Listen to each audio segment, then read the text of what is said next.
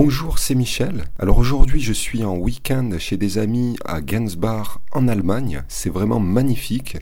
C'est dommage que là, ce soit un podcast, vous puissiez pas voir euh, les images. Mais euh, voilà, c'est un endroit superbe. Et j'avais envie de vous parler de la force de ne plus vendre votre temps ou plutôt, si on veut parler en positif, l'avantage de ne plus vendre votre temps et la force de pouvoir euh, vendre votre savoir en le démultipliant et en le transformant en produit au lieu de prestation. Alors c'est exactement ce que je fais moi en tant que photographe, c'est-à-dire que jusqu'à présent, comme je vous l'avais dit dans le dernier podcast, depuis 25 euh, ans, je ne vends que mon temps. Donc en vendant mon temps, bah, certaines fois je l'ai vendu euh, à 30 euros de l'heure, certaines fois à 100 euros de l'heure, mais pas beaucoup plus. Donc euh, c'est limité, on a tous 24 heures, et puis on a une vie privée, on doit se reposer, on doit, euh, on doit faire plein de choses. Donc quand on travaille seul et qu'on ne délègue pas des tâches, c'est vraiment très très limité. Alors la deuxième solution, c'est effectivement de déléguer certaines tâches, et donc par exemple, bah, nous de facturer à 100 euros, de déléguer des tâches à des personnes qu'on va payer euh, moins, donc ça peut être 10 euh, euros de l'heure, 20 euros de l'heure ou plus, mais l'important pour qu'on puisse gagner de l'argent en déléguant des tâches, c'est qu'il y ait un, différentiel, quel qu'il soit, donc ça, c'est une deuxième façon. Mais pour ça, il faut avoir des équipes et puis, euh, puis il, faut, il faut pouvoir surveiller le travail, pouvoir avoir un œil dessus. Donc c'est prenant, on, est quand même pris de sa personne. Mais le fait de transformer euh, votre euh, activité, votre, votre, prestation de service, ou bon, j'allais dire votre produit, les produits, c'est un petit peu différent. Mais si vous avez une prestation de service, quelle qu'elle soit, si vous la transformez en pack et si vous pouvez surtout la numériser, c'est-à-dire je vais prendre l'exemple en photo que je connais bien. Donc euh, moi jusqu'à présent je vends des reportages essentiellement, mais je peux vendre aussi des photos.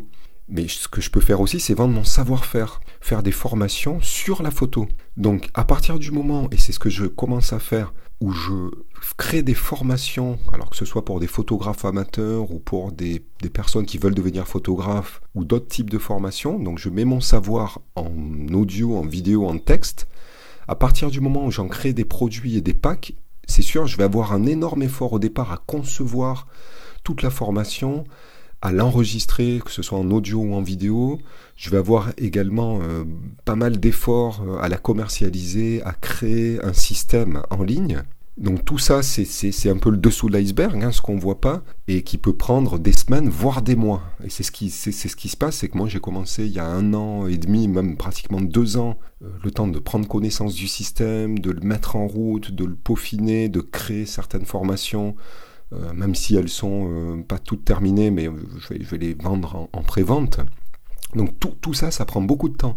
Par contre, une fois que le système est lancé, cette même formation, quel que soit le prix à laquelle vous la vendez, vous pouvez la revendre à X personnes. Ça peut être des dizaines, des centaines, des milliers, des dizaines de milliers de personnes.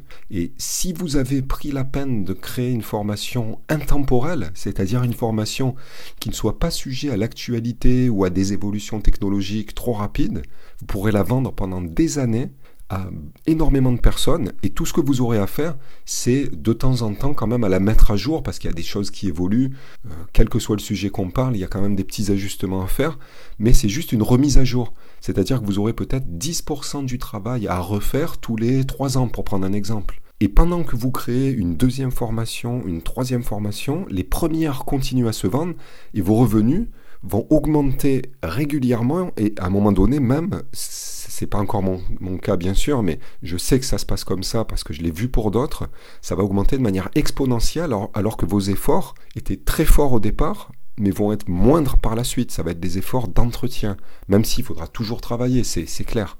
Et puis si c'est ce que vous aimez, vous n'hésiterez pas à le faire. Donc voilà, c'est ce que je voulais vous, vous dire aujourd'hui, vous vraiment passer ce message que vous avez, quelle que soit votre activité, possibilité, alors toujours de continuer cette même activité, mais de prendre peut-être 10%, 20, 30% de votre temps ou la moitié de votre temps pour créer des packs qui vont se vendre sur Internet en complément au départ de votre activité et peut-être par la suite un jour qui vont euh, être 100% de votre activité et qui vont vous permettre d'avoir des revenus cumulatifs et exponentiels. Alors je ne vais pas parler de, de, revenus vraiment passifs parce que revenus passifs, c'est des revenus dans lesquels si on fait absolument rien du tout, ils sont toujours là et ne baissent pas. Donc si on parle d'infoprenariat ou de web entrepreneur, on a toujours des actions à faire. Mais il y a un effet cumulatif. Par contre, l'argent que vous gagnez, et ça ce sera d'autres sujets, vous pouvez très bien en réinvestir une partie dans des revenus passifs, dans de l'achat d'immobilier, dans d'autres euh, produits, euh, comment dire, qui ne sont pas issus de votre propre travail.